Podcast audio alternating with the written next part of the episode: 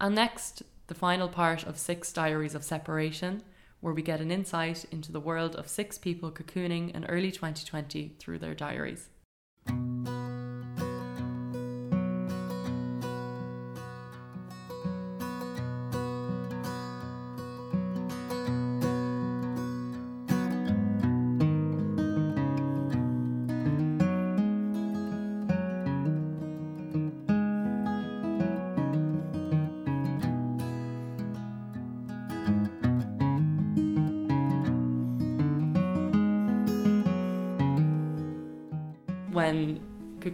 Was introduced, I was working in Dublin for St. Vincent de Paul.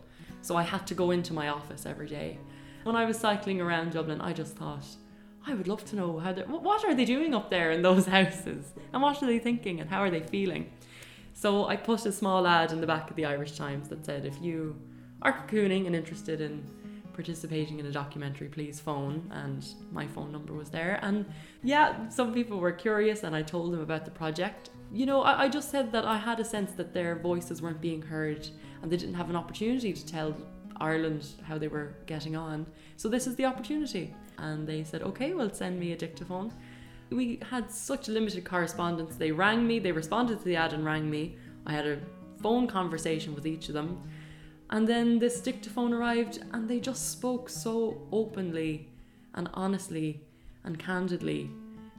I think I felt um, privileged to be trusted with um, these people's lives and how they were feeling about things. Testing to see can I work it. Testing, testing.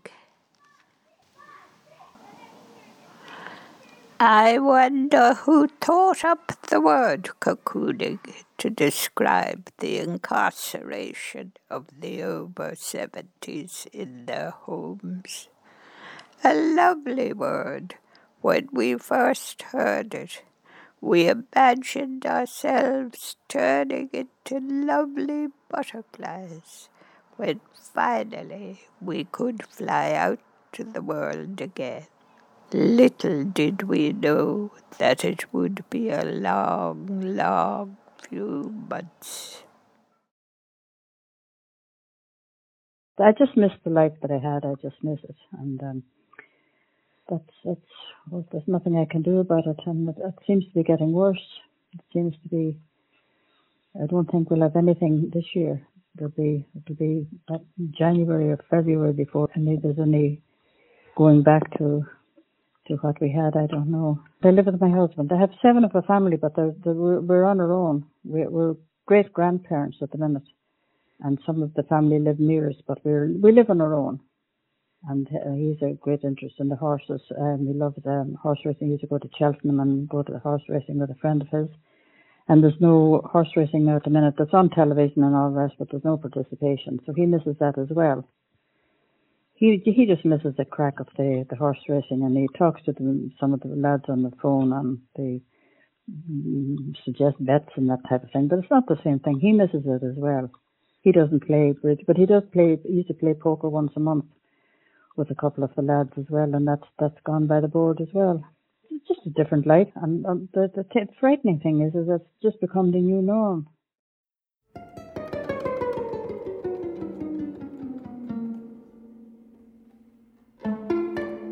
What is moving will be still. What is gathered will disperse. What's been built up will collapse. All of your dreams, they're all fulfilled. Program one, it's kind of vignettes of daily life of ordinary people who were cocooning during COVID. Um, there is a sense of time passing, but I, I do think that's how they all coped with cocooning. They had the day planned out and they fill the day with meaningful, interesting things. Um, and they just take us along for the experience of the day with them. Mm.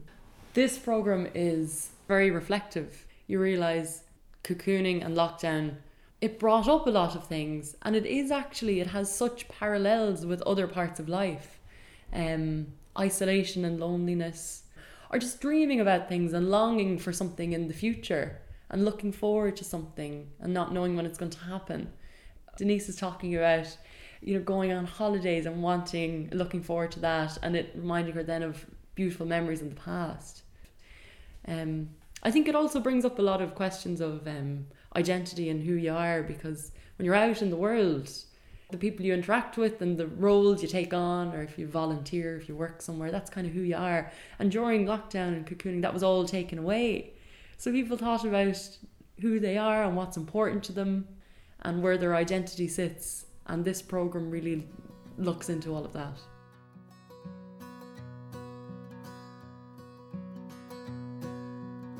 I spent two years in a sanatorium with TB when I was 16 in the late 60s. The similarities were creepy. It really was creepy. I was only 16 and I was in one full year on strict bed in the hospital in Killybegs, sanatorium in Killybegs in Donegal. And um, it's a big, big ward. And each the ward was sectioned off into cubicles of three. And there was a cubicle, three of us in a cubicle. I happened to be on the outside cubicle, the lady on the inside.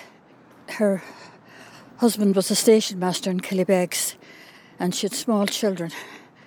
And they used to come out to the the courtyard of the hospital, and she used to look out the window and cry looking out the window at them. And uh, I was supposed to be on strict bed, and uh, several times I went got up, got up, and went over to the window to look out at her children and talk to the children.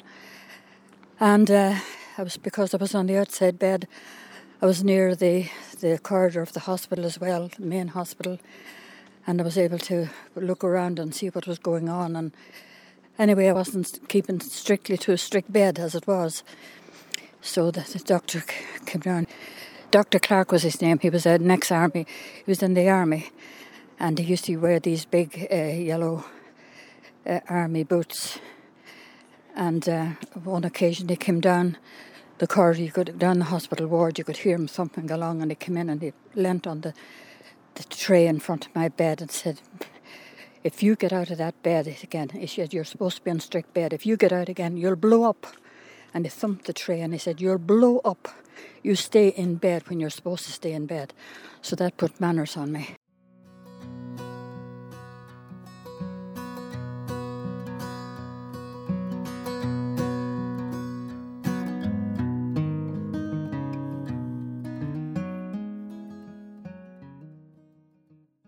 We call ourselves Darby and Joan, and the folks who live on the hill. But um, that's just, just the way it is. It's not that we have nothing to talk about, it's just that we have nothing new to talk about. If we get to talk to one of the children and we can pass it over and back, we over with our daughter over in Swords now this, uh, this morning, just had, had a message bring over to her. And uh, she was working from home, so we couldn't stay too long. So we just drove over to Swords and back, and then I went out for, for my game of cards this afternoon. And when I was out, he was cutting the grass, and when I came back, he was sitting down. And then we watched it, made something to eat, and tidied up, and rang my friend whose husband is not well. And after I changed my shoes, and I go out for my big long walk down to listen to the estuary and listen to the birds, and I don't know. That's just the norm just having no uh, social interaction. The first thing it reminded me of being back in the sanatorium when I was 16, cut off from, uh, there was no mobile phones and there was no nothing and I was on strict bed and I was, well, I wouldn't, I wouldn't say I was depressed, but I was, it was a completely different, different life. And it reminded me, suddenly it just struck me, it just reminds me of, uh, there's nothing to do and nowhere to go and there was this mobile big van used to go around, like the breast check that's going around that was around a while back. And uh, this mobile van was going around, and we just went in for the just to have a X-ray just for the crack. And next thing, um, doctor came came and knocked him, came and just the minute I saw him walking in, I knew that it was me. And, and as I say, my parents were shocked as well. And then I was sent for a deep X-ray and discovered I had TB and one of my lungs. I was lucky because a lot, an awful lot of people had um, lungs removed. I was lucky at the time because they just started the, streptomycin, it was called. It was a um, antibody, and I was young, so I had the I was caught in time. I caught before then the symptoms of cough or coughing of blood or what, which was one of the symptoms. I was only, uh, I think, two two months on on on the flat of my back and not being able to move at all. I was in a uh, little ward was was sacked off with with the uh, uh, curtains at the side, and they pull the curtains around give you the, the wash you top and tail and give you the sponge and let you wash your your private part yourself, and then they come back and dried you off, and that was it. And uh, if you wanted to go to the toilet, they brought you a bedpan. You didn't even have a commode that you could get out to the bed to sit on the commode for two whole years today. I celebrated my 90th birthday last summer, and I'm still single. Unclaimed treasure, as one of my friends used to say when people asked her was she married.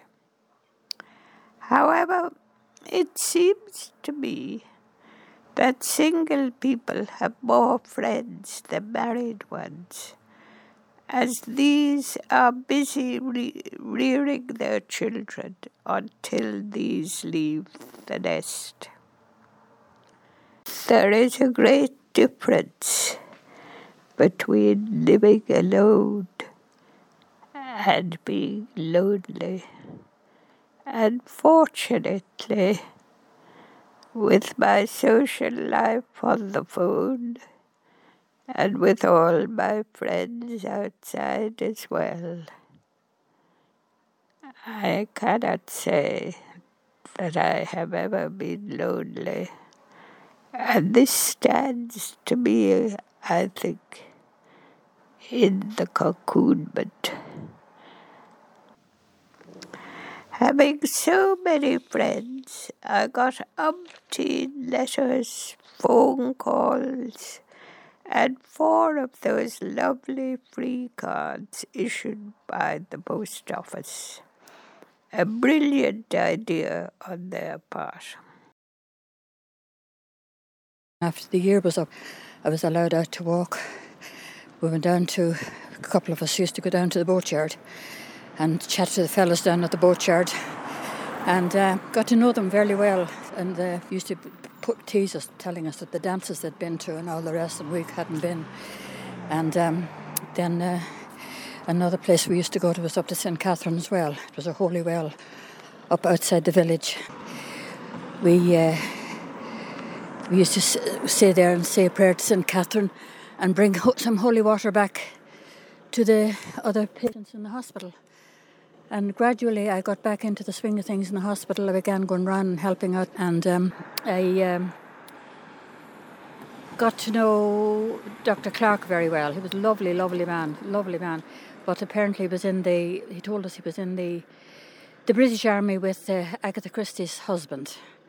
And he was flabbergasted when I asked him what happened to Agatha Christie. You might remember she she disappeared. I think it was for 13 months and um, then she appeared again, and they thought it was a pre- she was she was planning a, a mystery novel or something. But um, I was asking Dr. Clark, and uh, he he said he didn't know anything about it, but I don't know whether he did or not. But uh, he was a, turned out to be a lovely man, very strict. There was no messing about. If you were allowed out, you were allowed out, and if you were allowed out for an hour, you were out for an hour, and that was it. And also in that that time, uh, the woman next door. Uh, beside the window who had the children coming in to visit her. Her husband, he was a station master in Killybegs, and he brought Brendan Behan in to see his wife. And he was a lovely man, and it all chat. And I asked him for his autograph. He asked me my name, and then he gave me the autograph. And when I looked at it, I was flabbergasted. I was, I was not upset, but I wasn't pleased. He wrote on the autograph, Mary Freel, so plump and pretty. I'd take you back to Dublin City if I was a little bit younger. I didn't like, he didn't get my name right. I didn't like the plump bit, but apparently, if I was on strict bed for a year, for the best part of a year, I was uh, plumpish. But the pretty bit was all right. But I still have that autograph by Brendan Behan calling me plump and pretty. As a young girl, I au paired in a chateau in Brittany, and um, My son um, was invited to lecture over in Rennes University, and we were going to tie in with a trip up to Brittany, um, to the area where I'd au paired. It was a very special time for me as a 17 year old, um, and I did a little writing about this. And the name of this is Reliving France During COVID Times. I sit on the rocks in Dalkey and watch and hear the white horses bound towards land. My memories float back to a similar experience I had over 50 years ago, sitting on the granite rose rocks surrounding the lighthouse on the Ile de Bréhat. On each occasion, the sun streaming gold threads across the water, connecting the island with the mainland. Next Friday, I was to meet my son David arriving from Scotland picking up a car, we were both to drive into the sunset to Brittany. There I au as a 17 year old in Chateau de Val in Brittany and also with the same family in Ile de Bréhat, just off the coast at Paimpol. David, my son, spent a year teaching in a school close to the chateau. We had planned a trip down memory lane.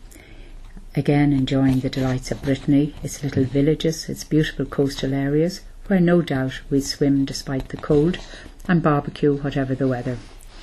The end of our road was to be Bréhat, the island with no cars, where I found solitude, enjoying the sound of nature, the birds, but its sea had always touched my soul, with its changing mood, its calmness, and its strength. No traffic, no humans, just the sound of the sea bounding and rolling towards land. How wonderful to have these memories awakened, knowing that I can continue to enjoy them with the knowledge I have this trip to look forward to. I read the Lives Lost column every Saturday in the Irish Times. One is struck by how many of the older people came from very large families. Of course, this was in the days of non availability of contraceptives. The then rector of the Church of Ireland in Westport, at the funeral of a very dear friend, said that he had never buried an ordinary person. This is amply borne out reading this weekly page. A very dear friend of mine died last April, not of the virus, so at least her family could be with her when it happened. I shall miss her so much. Another who died was Rudolf Heltzel a silversmith who exhibited in the Kilkenny Design Centre. I worked for a year in the men's prison in Mountjoy, the first woman to do so, as the then secretary of the department told me. And on leaving the prison, when my year was up, the prison officers marvelous, dedicated people doing a very difficult job gave me a pendant by him which I still treasure. I never kissed so many men that day, and never got so many wolf whistles from the inmates on my first day at work. I wore a trouser suit, and because of this, some of the men who came to see me complained that they couldn't see my legs. When I got up, I used to help help on the ward write letters for those who didn't want to write, and I helped with bringing them to the toilet. I ended up helping around the ward, and I, I got a recommendation. Matron Hands recommended me to come up to Peamount to do my TA, so that's why I came up to Peamount and started nursing. Because once I had the TB, I couldn't get it again. That meant I could work with people with TB. My husband, he was, um, well, he wasn't my patient, but I met him in, in Peamount. He had TB as well. So it was a great romance, so when he got when he got out, he was discharged, and he rang me up, and he started coming up, and we started going out and about, and we used to go to the National Ballroom and go to Clerys and go to we did, we loved the dress dances in Clerys. So um, we ended up had a lovely life and seven children and five grandchildren and two great three great grandchildren.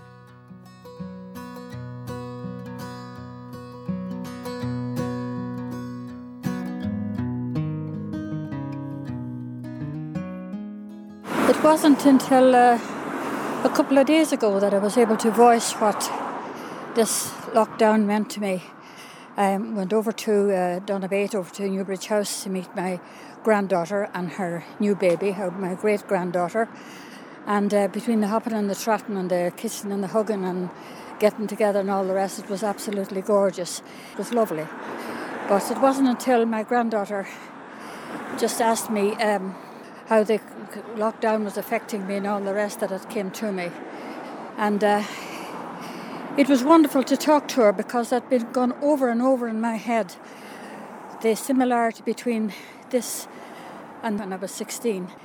And uh, the fact that uh, there was a terrible, terrible social stigma against TB. The, I remember my mother and father having an argument, in actual fact, nearly a fight, a, a strong argument over which side of the family I got TB from. And um, when I came home from the sanatorium, you could see people sort of sidestepping out of the way, you know, keeping away. And it must have been very, very hard on my poor mother because um, it was a, they, they used to shun the, the relatives of the person with TB a wee bit like what it is at the minute. People said stepping out on the side of the street when they see you coming. The comparison between tuberculosis, my my tuberculosis and the COVID at the minute, the comparison is, is, is similar. There's no uh, nothing to do. I think I was joking. I talked to my friends on the phone quite a bit but I was just saying that I, I think I tidied the hot press about four times. There's no bridge, there's no ladies' club, there's no film club. And as I say, to get out and meet my great granddaughter was a there was the excitement of the the last couple of weeks, and it's uh, it's uh, I don't think the world will ever be the same again. What was the point? In wearing decent clothes when one never met anyone. So jogging outfits were the haute couture wear of my day. I was fortunate that I live opposite a secondary school with very extensive grounds where I could walk in total isolation. We were so fortunate as well in the lovely sunny weather. And I could also sit out on the balcony and have my meals there. I also read a lot of poetry, as I am very fortunate to have so many poet friends.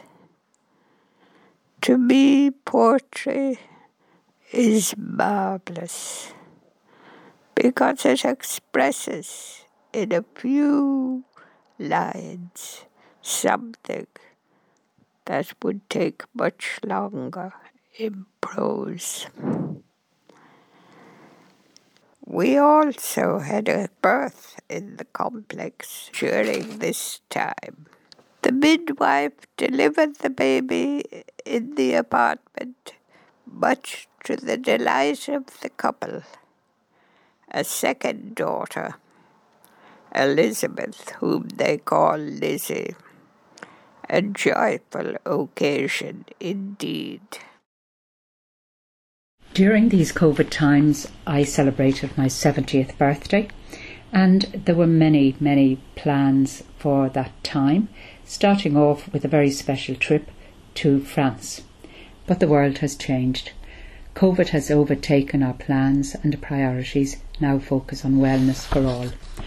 I am enjoying the anticipation I had for this trip. Today, Monday the 6th of April, was to start with a flight to Paris where Fergus, my partner, and I would meet my sister Paula. Some highlights planned were strolls on the Champs Elysees, Montmartre, and the Luxembourg Gardens, starting each day with coffee and croissant and stopping off for coffee as the mood takes us.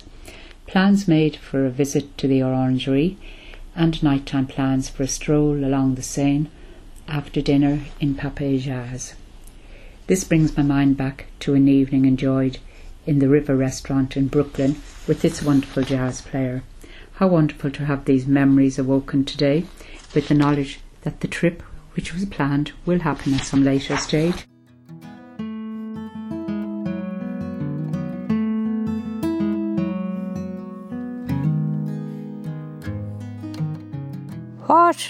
I miss now?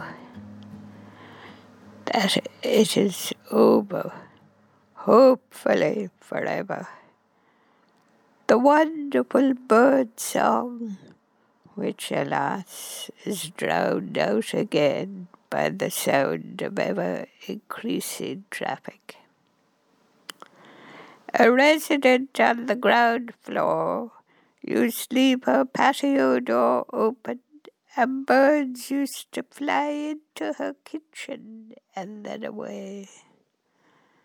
That doesn't happen anymore. I also miss shopping being delivered to my hall door by my friends and family. And now, alas, I have to hump it up myself from the supermarkets.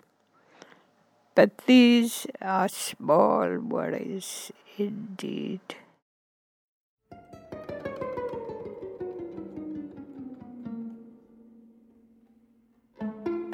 What is moving will be still. What is gathered will disperse. What's been built up will collapse. All of your dreams, they're all fulfilled. I have survived the cocoon, cocoonment. I started as a decrepit old woman, and now I'm an even more decrepit old woman not having to be able to exercise as much as I was normally used to, or things like that. But as a poor friend, Jim Japson, said, since God has given us old age, let us enjoy it. And I hope to do that for a while yet.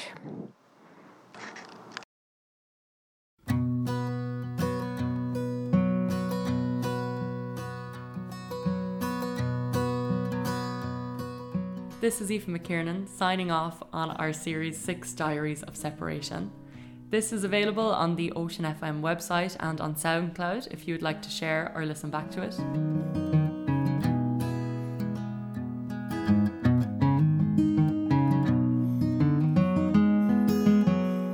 Finally, I would like to extend a sincere thank you to the six contributors for their generosity and honesty in sharing their experiences with us. Thank you.